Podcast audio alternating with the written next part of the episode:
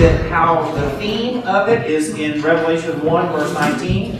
Write the things which you have seen, the things which are, and the things which take place. And you'll see there if you've got the notes. Um, the chapter 1 was the past, uh, chapter 2 and 3 was the present, the churches, and then chapter 4 to the future, to the chapter 22 would be the future. Um, and so we just kind of talked about the date, uh, who wrote it, um, but I just want to clarify a couple of things because uh, I talk fast and sometimes uh, people don't quite catch it, and that's on me. Uh, I told you the next thing on the timeline, I believe, is the rapture. And uh, as I said, that's a pretty controversial thing when the rapture is going to happen. I believe it will be before the seven year period, and this is why. Um, persecution happens all over the world. And you hear people say, well, why are we special? That we won't have to go through persecution. That's not the case. When the seals are opened in the book of Revelation and the bowl judgments and the trumpet judgments, that is not normal persecution. That is divine judgment. It is a judgment and wrath that has only been poured out on Jesus on the cross. And he took that wrath and that punishment for us. And so when they talk, we talk about that, the reason I believe the church does not go through the tribulation is because the Bible says repeatedly uh, in the New Testament that we will not suffer the wrath of God, the special wrath of God. And write these down and I'll read them. In 1 Thessalonians chapter 1, starting in verse 9. 1 Thessalonians is an entire book, and 2 Thessalonians, where end times and the second coming of Christ are mentioned pretty much in every chapter. In verse 9 it says, For they themselves report what kind of reception you gave us. They tell how you turned to God from idols to serve the living and true God, and to wait for his Son from heaven. Where are we waiting at? In heaven. Whom he raised from the dead, Jesus, who rescues us from the coming wrath. So we are being rescued from the divine wrath that is to come. Could that be Jesus' death? Yes. But since he's talking about the fact that his son is in heaven, he has been raised from the dead, he rescues us from the coming wrath, it is strongly believed that that is talking about the divine wrath from the tribulation. In 1 Thessalonians chapter 5, verses 1 through 9, Paul is talking about this whole idea, and I want to read it all to you because I want you to see that it's the context. We're not picking a verse out of here or a verse out of there, it is the context of everything. Now, brothers and sisters, about times and dates we do not need to write to you. For you know very well that the day of the Lord will come like a thief in the night. Stop there. When Jesus comes to get his church, only the church understands that. No one else understands what has happened. Right? It's in the twinkling of an eye. Uh, the trump sounds. But when he comes again to destroy his enemies and comes all the way to the earth, the Bible says the whole earth sees it. All right? No one mistakes when Jesus arrives on his white horse to destroy his enemies. So he's talking about the rapture when that happens here. In verse 3 it says, While people are saying peace and safety, destruction will come on them suddenly, as labor pains on a pregnant woman, and they will not escape. But you, brothers and sisters, are not in darkness, so that this day should surprise you like a thief. You are all children of the light and children of the day. We do not belong to the night or to the darkness. So then, let us not be like others who are asleep, but let us be awake and sober. For those who sleep, sleep at night, and those who get drunk, get drunk at night. But since we belong to the day, let us be sober, putting on faith and love as a breastplate, and the hope of salvation as a helmet. And here it is. For God did not appoint us to suffer wrath but to receive salvation through our Lord Jesus Christ. He is literally talking about when we're going to be leaving, when He's going to be coming, being prepared, and so that you and I will avoid the wrath of God's judgment. So, Revelation chapter 3, the last one, And if you don't agree with me after that, you've already got your mind made up. And that's okay. There are a lot of good people that disagree with me, and that's okay. But in Revelation chapter 3, I think the strongest evidence for a pre tribulation rapture comes from verses 9 and 10. He's talking to the church at Philippi, or Philadelphia. And he says these words I will make those who are of the synagogue of Satan, who claim to be Jews, though they are not, but are liars. I will make them come and fall down at your feet and acknowledge that I have loved you. Since you have kept my command to endure patiently, I will keep you from the hour of trial that is going to come on the whole world to test the inhabitants of the earth. And so, if it's the literal church at Philadelphia, or it is the figurative church that this church represents, he says you are going to avoid what? The trial to come. And it's not just a local church uh, trial, because it says what? To test the inhabitants of the earth. And so he's saying the church is going to miss this judgment to come. And so if the church misses this judgment to come, that is the specific seven years of the tribulation, that means the rapture has to happen first. And so you can also go to John chapter 5. I'm not going to read them because then it's I feel like it's just rubbing salt into a wound. In John chapter 5, verses 24 through 29, it talks about those of us who are saved are not under condemnation, not under the condemnation of judgment.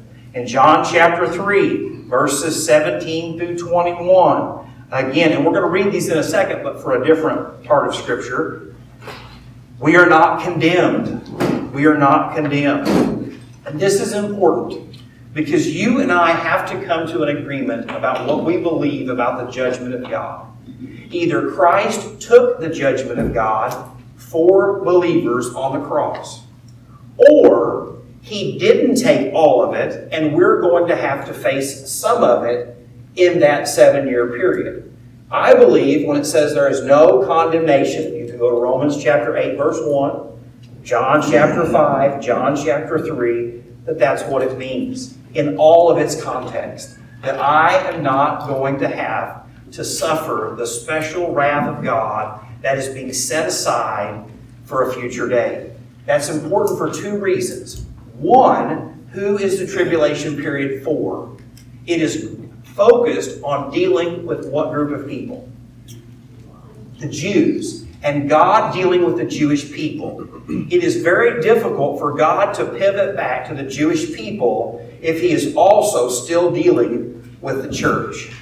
All right? And so that's why I believe in a pre tribulation rapture, but yet I will not hate anybody for disagreeing with me. If you'd like to disagree with me, you can write it in a paper and present it to me some other time because we just don't have time. But that's the next thing on the calendar that we looked at the rise of the beast and the Antichrist in your notes, the Great Tribulation, that seven year period the Bible teaches, and whether you believe in a pre trib, post trib, the seven year tribulation is without a doubt established through the entire Bible in Daniel, and Ezekiel. It's repeated. No one disagrees with that. The Armageddon, the great battle where the Lord comes back in Revelation 16. So we see that. And then it is explained in Revelation 19. Then the millennial reign, and I explain to you that's another very controversial issue. But I want you to think about something. The Bible does not say that God gives us His Word to confuse us or conceal things from us. God wants us to understand. That's why the Bible says that when you read and obey the book of Revelation, that you will have what? A blessing a special blessing. And so God did not give us this book so that we would be miserable and confused and angry. I know pastors who refuse to touch it. They, they're not going to preach it, they're not going to teach it, and I didn't want to either. Because, you know, answering questions is like my least favorite thing to do in the whole world. And um, but it's a blessing that we're robbing ourselves from. And so, and then the millennial reign, which I believe in six times in those six verses it says uh, the thousand year period. And so if he's going to repeat something that often, I think we ought to pay attention. And so that thousand year period is where we ended last week. And so the rapture, the church is gone. The Antichrist and the, the beast and the dragon, Satan and his two um, uh, lackey boys are given uh, reign to work and move. And so that period is a time of great persecution. And so everything from chapter 6 through 19, the seals, the judgments, the bowl judgments, the trumpet, all of that is taking place in that seven year period, okay? And so what most people get confused of is what does all that mean? And if you get the timeline right, it all really makes sense. Even though we'll never be able to agree all the time on what do the dragon uh, horns mean and what does this mean, we can disagree on those things, but the big points are all that matter. And so we see this millennial kingdom comes to an end after Jesus destroys his enemies. He reigns for a thousand years on the earth. And at the end of that thousand years, we looked that Satan is released. There is one last rebellion. And God then takes the beast and the Antichrist and the false prophet, throws them into the lake of fire. He then destroys all of his enemies. The earth has been destroyed mostly from the cataclysmic events. And at that point, we then begin in Revelation chapter 20, the great white throne judgment. Now, this is where people get confused because people will say, Well, I don't want to stand at the great white throne judgment. If you are a Christian, this judgment is not for you. This judgment is for the lost. Every lost man, woman, boy, or girl who has ever lived at this time will be resurrected. That means they will be receiving resurrected bodies that never wear out. You say, wait a second. I thought just Christians got bodies that lasted forever. No. Everyone gets a body that lasts forever. The question is, where will that body spend forever? And that's a sombering thing to think about. Because the Bible does not teach annihilism, which is the belief that you die and you seek to exist. It does not teach, like Hindus, that you go through certain levels of hell to then enter into peace. It doesn't teach what Islam teaches, that there are at different stages of torture and as you work through them. It doesn't teach purgatory where you can study and, and suffer for a season and then move out. The Bible teaches, and I want to read this to you, starting in Revelation chapter 20, verse 11. Then I saw a great white throne and him who sat on it, from whose face the earth and the heaven fled away. And there was found no place for them.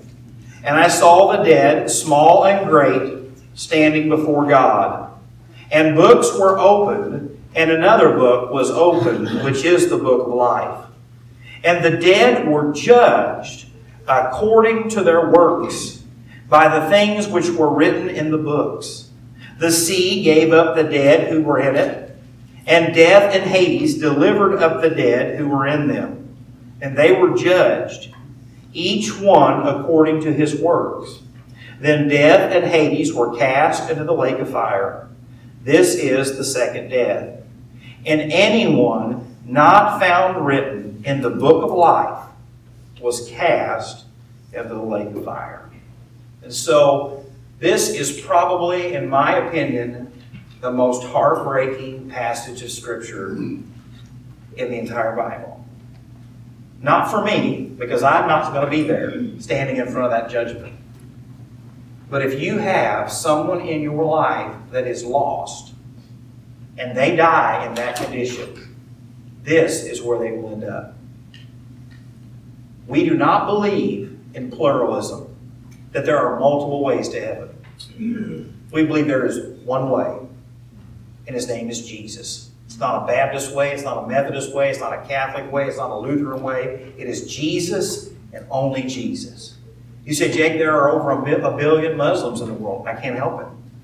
That's why we're to take the gospel to them. Well, Jake, there are uh, billions of nuns or others. Yeah. And that's why Jesus said, narrow is the way.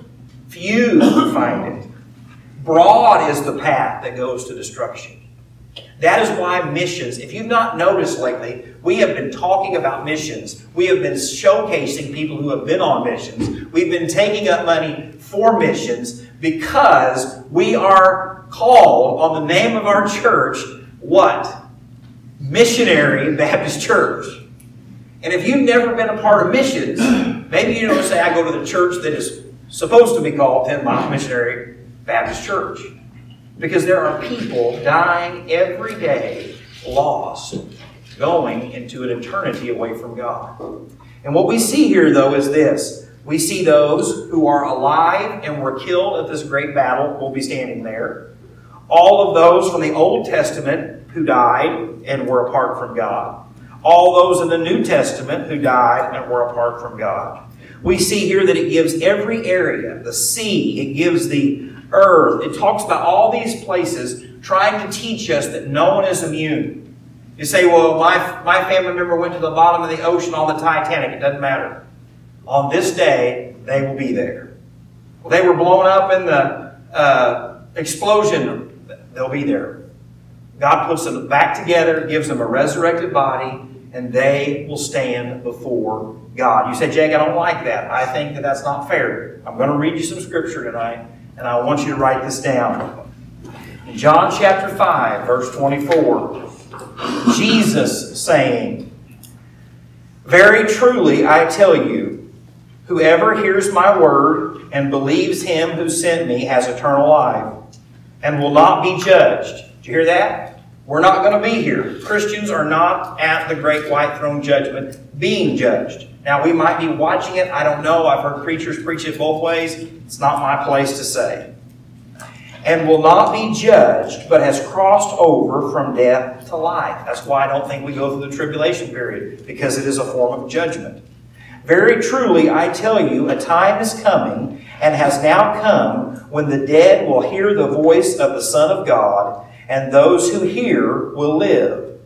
And as the Father has life in himself, so he has granted the Son also to have life in himself. And he has given him authority to judge because he is the Son of Man. Jesus is the judge. Do not be amazed at this, for a time is coming when all who are in the graves will hear his voice and come out. Those who have done what is good will rise to life, to live, and those who have done what is evil will rise to be condemned. So we will not be at the same judgment as the lost. John chapter 3, verse 17 through 21. For God did not send his Son into the world to condemn the world, but to save the world through him. Whoever believes in him is not condemned, but whoever does not believe stand condemned already because he has not believed in the name of God's one and only Son. This is the verdict. It's a courtroom setting. Think of judge in the same setting that we're talking about in Revelation. Light has come into the world, but people love darkness instead of light because their deeds were evil. Everyone who does evil hates the light and will not come into the light for fear that their deeds will be exposed. Let's stop right there.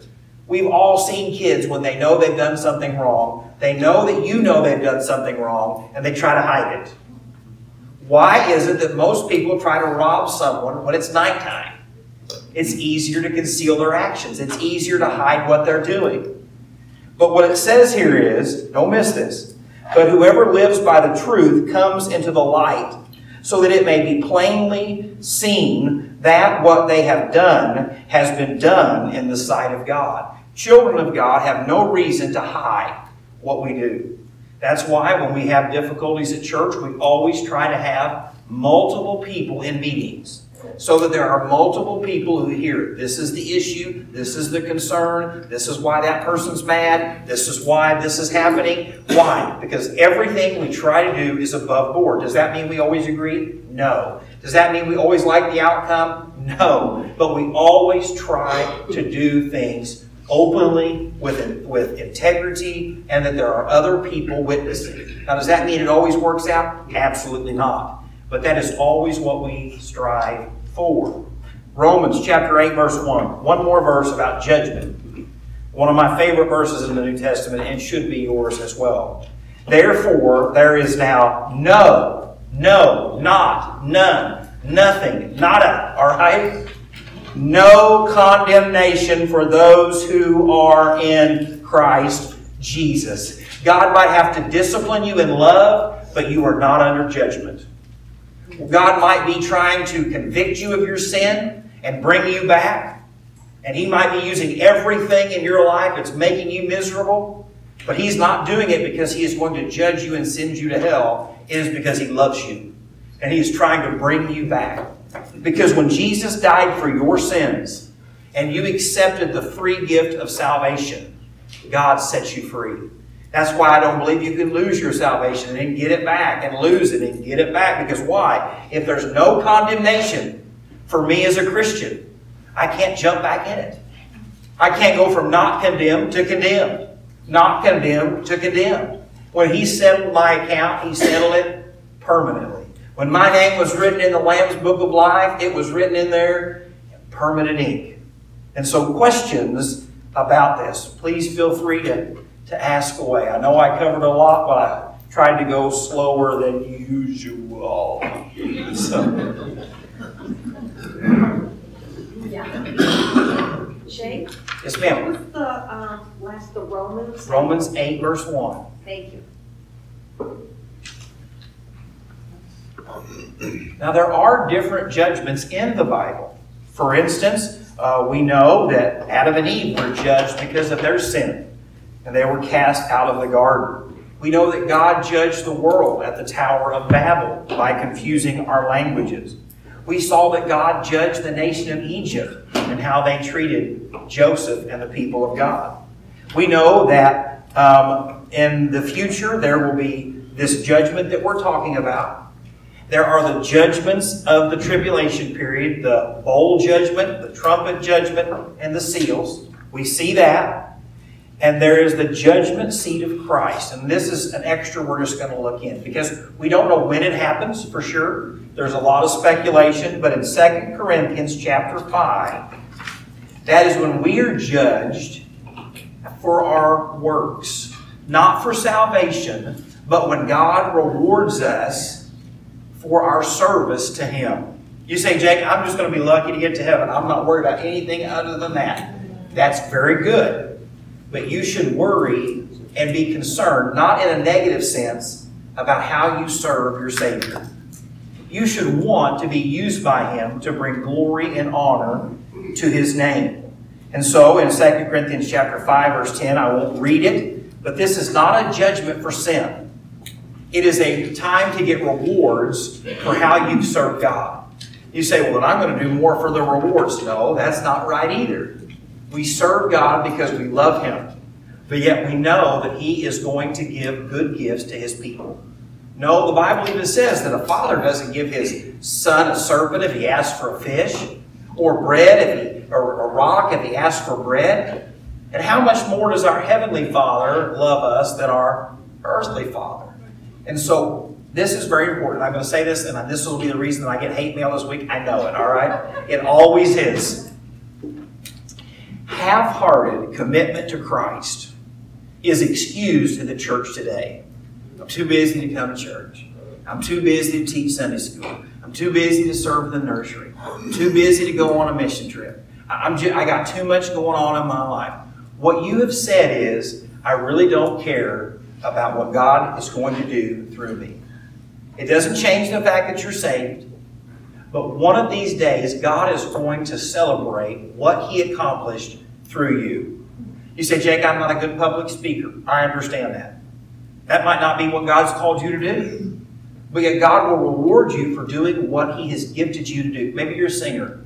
I'm not a good singer, all right? I like to think I'm a good singer, but the ladies at Heritage Woods remind me all the time that I thought your preaching was bad until I heard your singing. And so I know that's not my gift. I think it is. I love to sing. I don't mind to sing here at church. Everybody looks at me, but um, but you should be using it for God. God wants to reward you, not because He has to, not because you've earned His love, but because He wants to use you for His glory. And when you win a race And if you've ever watched uh, the Olympics, they put them up on pedestals. They don't put the losers on the pedestals, they put the winners, right? And they don't criticize the person for getting third or second. They're all rewarded. And that's what this judgment shows us. It's a mili- it's a, a uh, athletic event terminology that God rewards his people for running the race faithfully. And you and I should care about running the race faithfully. And so when someone says, Well, I don't care about the jewels in my crown, or I don't care about that, this is what you miss out. All the rewards God gives us, we end up doing something with them. We end up laying them at His feet. Because really, He's the one that accomplished it. That's why the Bible says, don't grieve the Holy Spirit. Because the Spirit of God wants to use you. God wants to use you to make an eternal difference for people. God wants you to go to Nicaragua. God wants you to go to Mexico. If you can't go, God wants you to give. If you can't give, God wants you to pray. And you can be used to build the kingdom of God. And so you're not going to be judged for your salvation if you are saved. God already took that punishment. But we will all stand who are saved at the judgment seat of Christ to receive the rewards. And all the stuff that was done with the wrong motives, the Bible tells us that it will all burn up. 1 Corinthians chapter 3, I don't have time to read it, talks about that. So I might have preached 10,000 sermons by the time I die. And God might use those. But what I can tell you is God knows the heart behind them. And when I stand before him someday and he goes to reward me, he's like, hey, you, you did that because you loved be in front of people. I'm going to be like, no, that's not it. But if my motive is selfish, how many television preachers are just preaching so they can become wealthy? They can get things out of their congregants. That's why the Bible says, be wary of sheep in wolf's clothing. And so you're like, well, Jake, I don't always enjoy working in the nursery. I'll tell you what, get in your prayer closet, spend a little time in prayer, and say, God, change my heart. Change my heart. Lord, give me a heart to do this for you. Well, I don't like singing in the choir, people looking at me. God gave you the ability to sing, you're supposed to use it. You say, I can sing where I'm at. That's not it. Heaven is going to be full of choirs. You better get used to it. We literally see it over and over again in the book of Revelation. Get up there, smile, sing for Jesus, and show a generation of young people that they ought to use the gifts that God has given them. All right? Or as I like to say, suck it up, Buttercup. Yes, sir. In uh, chapter 20, verse 13, it says, And the sea gave up the dead which were in it, Mhm. and death and Hades gave up the dead which were in them. Yes. What is death? Yes. So Hades is in the Old Testament the holding place for the lost. Uh, you've seen it in the story of the rich man and Lazarus, uh, Abraham's bosom, and it shows all the Old Testament saints that died apart from the Lord. That is where they will come from. And so hell or the second death is what we see in this chapter when they are thrown into. So that is the holding place that all of the lost are at now and where they're being punished. The difference between death and Hades. Uh, it's kind of just like uh, the grave and death were swallowed up in the book of Revelation. It's kind of the same thing. Any other questions? So will they be punished in uh, Hades? They are being punished in Hades. If you remember with the rich man, he told Abraham if he could just dip the, the finger of his uh, finger in water and just dab it on my tongue. And Abraham says there is a great uh, chasm, a schism, schism, I don't know what the word is, that keeps us from going back and forth. And so, yes, there is already uh, uh, the unquenching thirst. Uh, there is already all of those things that we think. And then it will be even worse in the second death uh, in the lake of fire.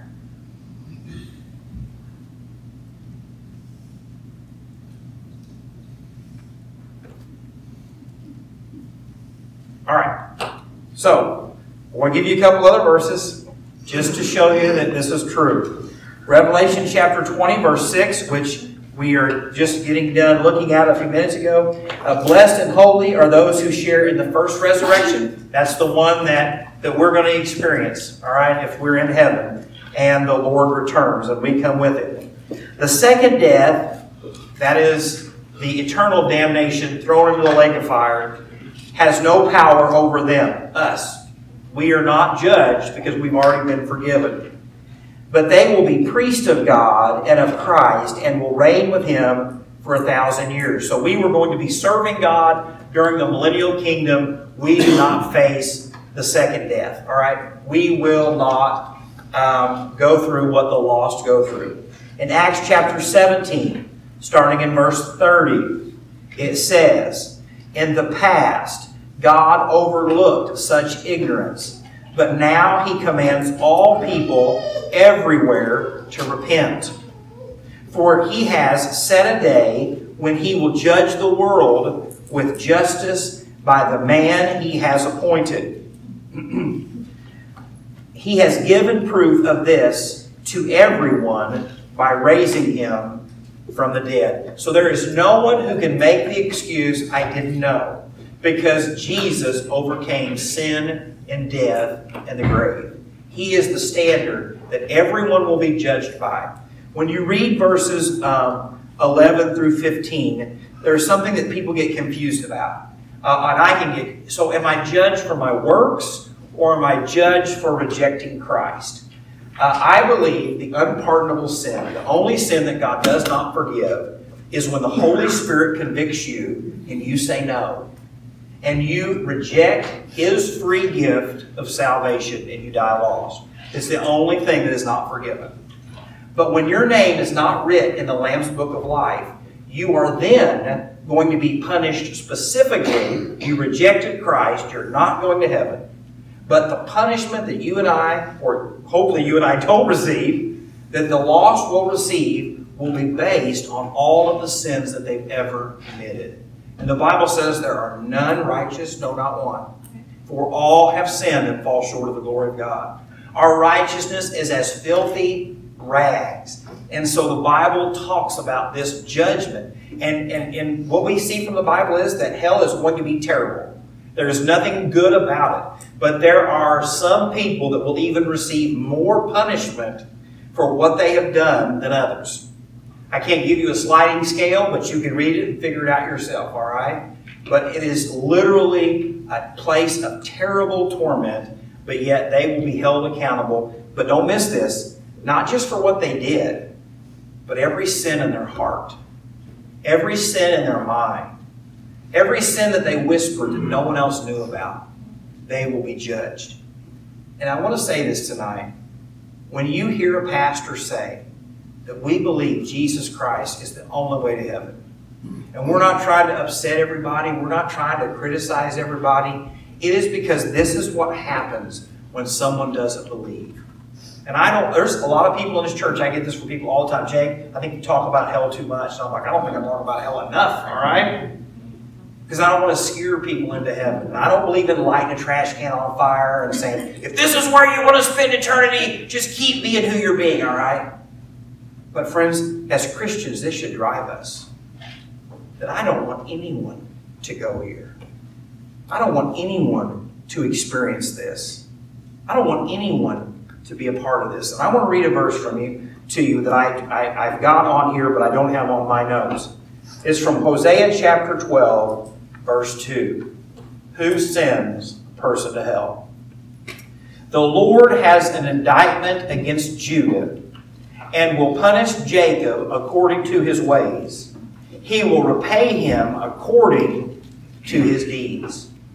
Who is responsible in this state? Judah. The nation was responsible for their sins. You can go to the book of Isaiah, you can go to the book of uh, Acts. Over and over again, the Bible says that you are responsible for responding. You and I are the ones that either respond in humility and we bow humbly before Him, or He will make us bow someday. And so there's no excuse. My mom and dad didn't take me to church. The pastor was a hypocrite. The deacon was a, was a drunkard. Uh, there's no excuse that on Judgment Day will work. Nothing. You say, Jake, that's harsh. It is what it is. And so, as a Christian who you work with, they need to see you living for Jesus. The kids that you're raising need to see you living for Jesus. The grandkids you're trying to help take care of need to see you for living for Jesus because they need the gospel. They need to know Him. And I want to read this verse to you because I think it's so important, and then we'll stop for questions. Titus chapter 2, verse 11. Possibly my fourth favorite New Testament passage of Scripture. Fourth favorite, all right? Starting in verse 11. For the grace of God has appeared that offers salvation to all people. Just want to stop right there. There is no other way to read that verse or the verses before it other than what it says. The opportunity, the grace of God has appeared to all people. If you go to hell, it is because you said no to the offer that was given. Don't miss this. For the grace of God has appeared that offers. That means the offer is extended. They offered you gravy tonight. You could have said no. I don't know why you would say no, but, but some of you said no. And if they didn't offer it to you, I'm sorry. But if they were to say, we offered it to everybody, and only one person said no, I want to know who that one person was, all right? Yeah, it's Tristan. No, I don't know if only one person did. I'm just trying to show you this. And before you say, well, that's not what it means, listen to what it goes on to says. It teaches us to say no to ungodliness and worldly passions and to live self controlled. So, what it's saying is, Christian, you saying you're born this way or it's how you were raised is not an excuse. If the Holy Spirit offers salvation to you and you accept it, He's going to begin to work in you and to teach you and to change you and to work on you. So you say, well, Jay, this is this is I'm going to get in trouble with this, but I don't care. I was born with an attraction to someone of the same sex. That might be a sin you struggle with, but it will never be okay in God's eyes for you to live it out. I wanted to say this tonight because I'm all about, you know, just making people mad. if you remember, some of you who were older, pornography used to be something that you had to find at some guy's that you were friends with's dad's house in a secret collection. You had to sneak around to find it. You had to sneak around to get it. And, and heaven forbid, it was probably hidden somewhere it shouldn't have been. And so the church preached against it and preached against it and preached against it and preached against it. And then it becomes so rampant, it's just kind of like, well, I hear very few sermons on pornography. I talk about it a lot.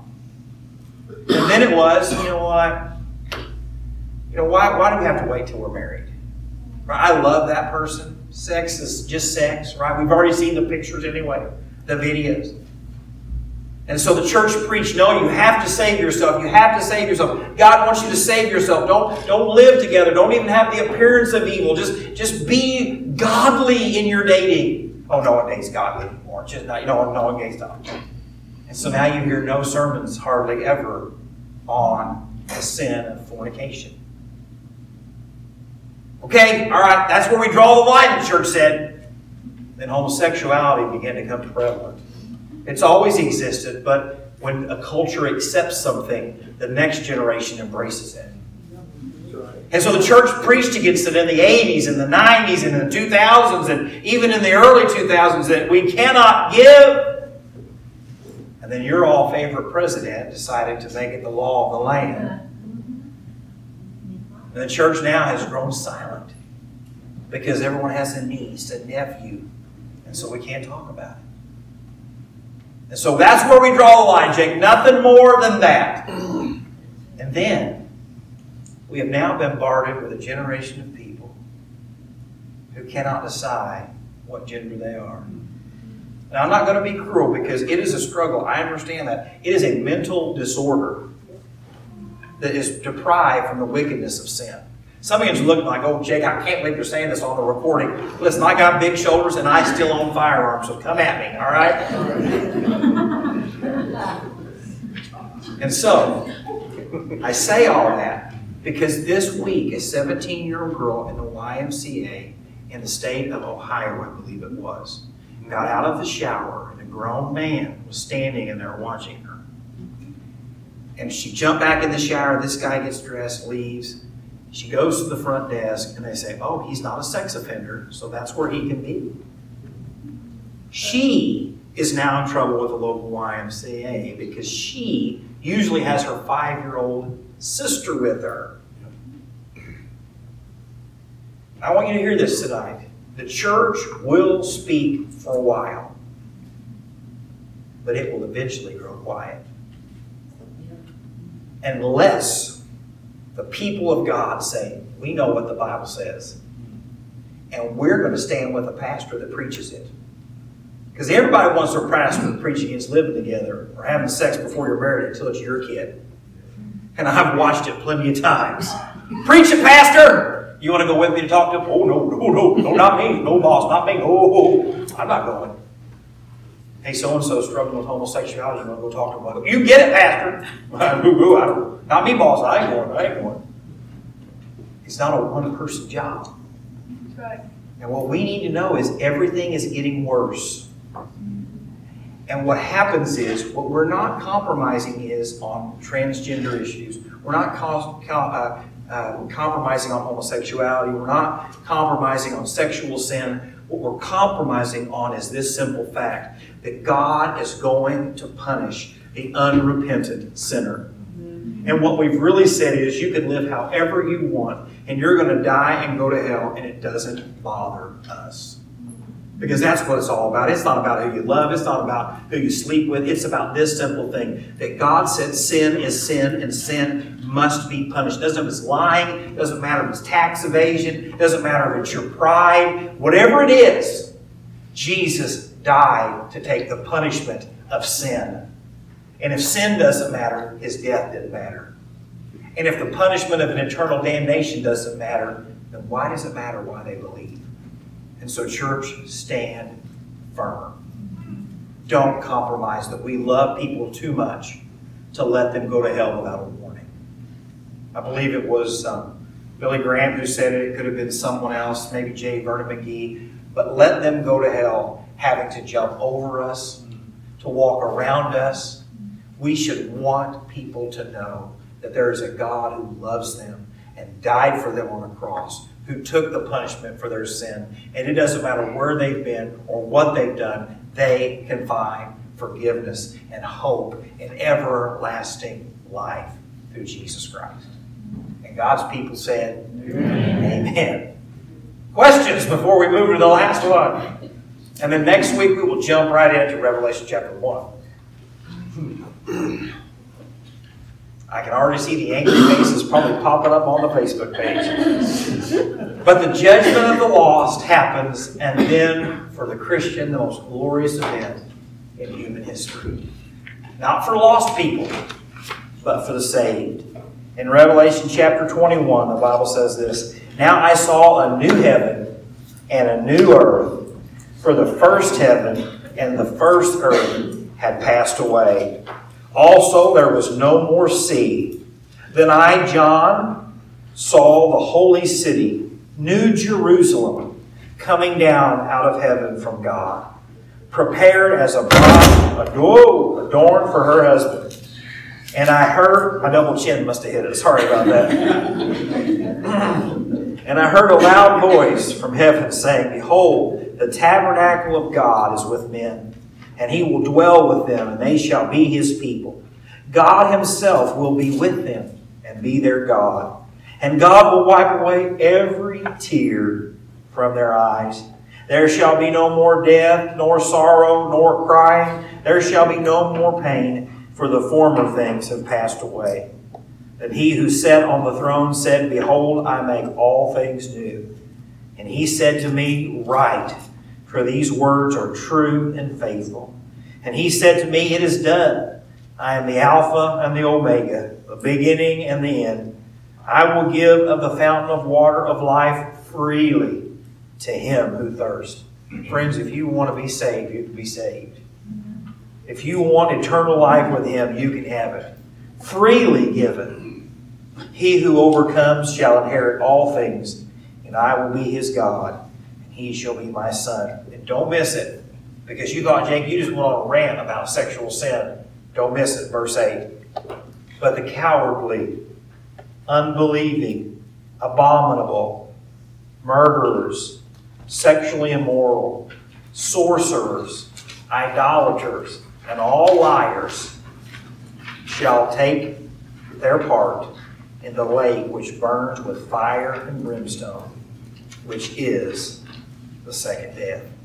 Now, I think this is interesting because two of my favorite Bible teachers to listen to on the subject of Revelation is David Jeremiah and John MacArthur. And when it comes to talking about the new heavens and new earth and the new earth, they don't agree.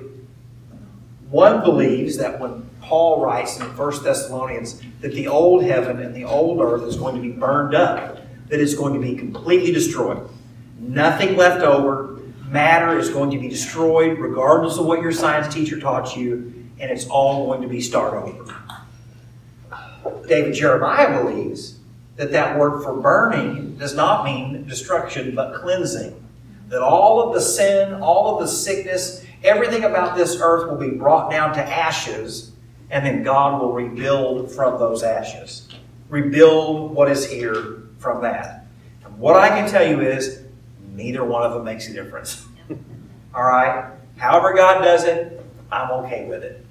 But I want you to think about how beautiful the earth is now how you can go to the Grand Canyons and stand over the peaks of mountains and how beautiful God's creation is.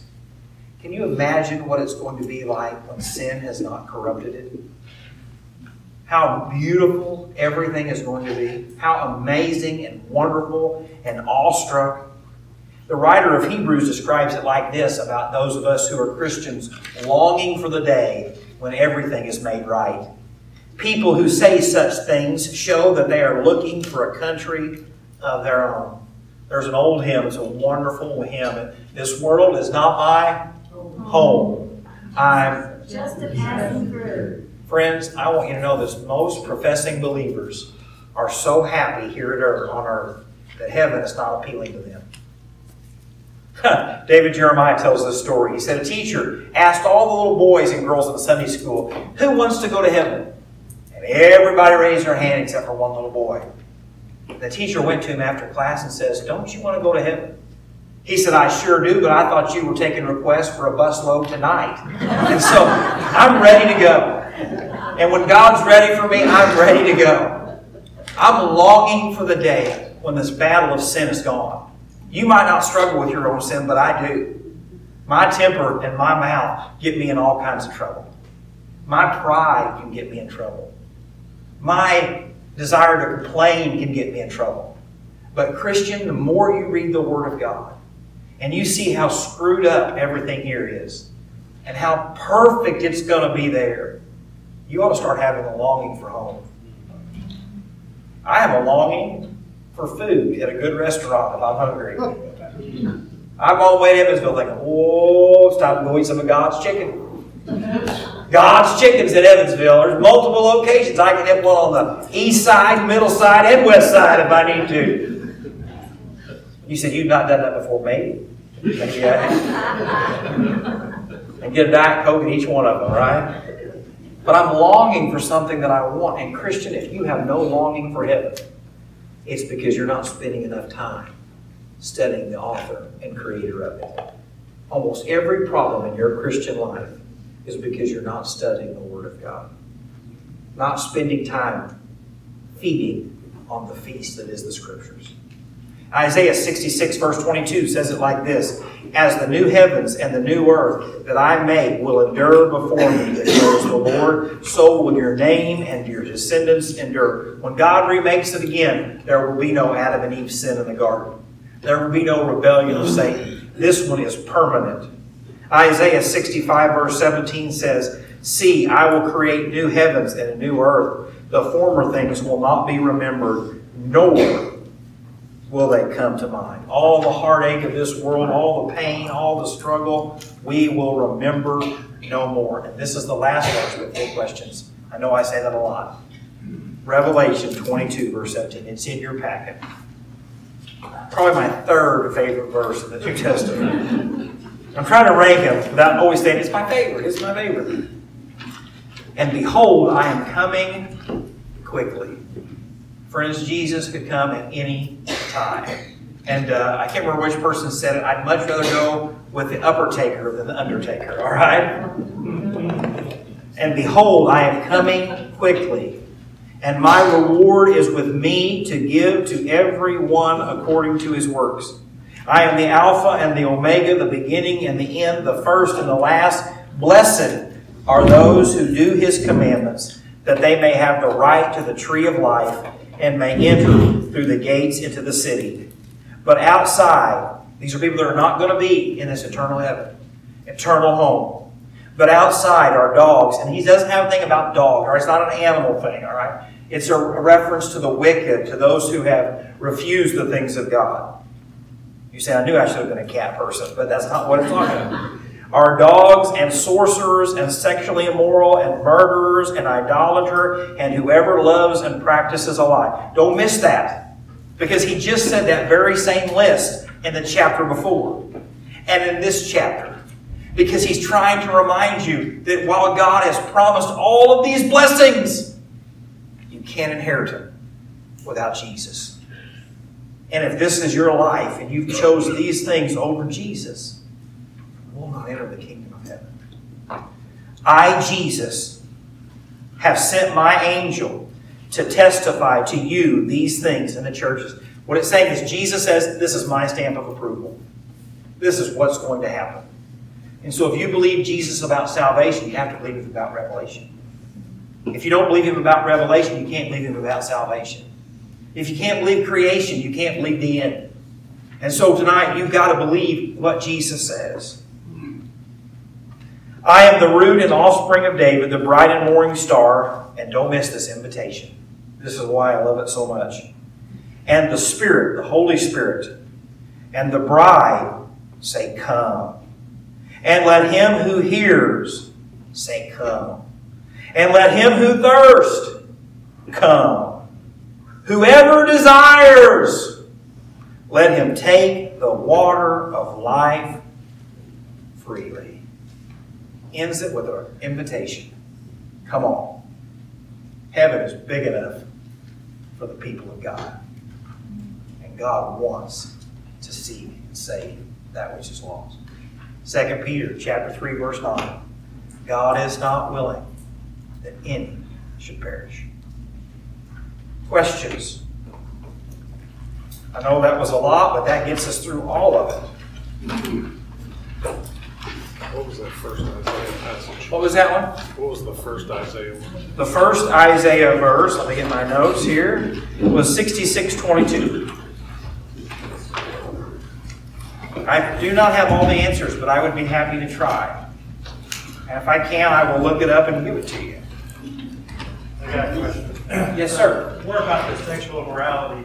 Uh, we know the world can be sexually immoral, but then, uh, like John 2 and other places, Second John, talks about not even associating with them, don't even greet them. Obviously, in America, it became more prevalent.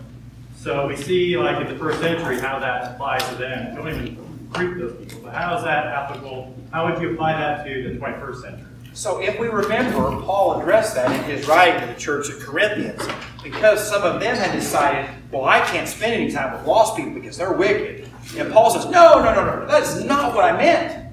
He says, I'm talking about people who profess to be Christians and live not, we're not talking about, man, I lost my temper. Or man, I looked at that girl or guy and I had a lustful thought. That's not what Paul's talking about. But when I choose to disobey God's commandments on any sin, especially the sexual sins, he says, have nothing to do with that believer. But if we don't forget, he gave us a blueprint for how to handle that, right? If I know, this is where no one ever wants to go with a pastor, all right? If I know that Lucas, I, he's not, but it's just he's standing there, all right? And he's got broad shoulders. If I know that Lucas is cheating on his wife, I've seen it, I've not heard it, all right? I'm not seeing it on the Facebook gossip rumors, but I know it, all right? It is my responsibility to love him enough to do what? Now, come on, don't answer it if you're not willing to do it. Go to him. Go to him in love and say, Lucas, I love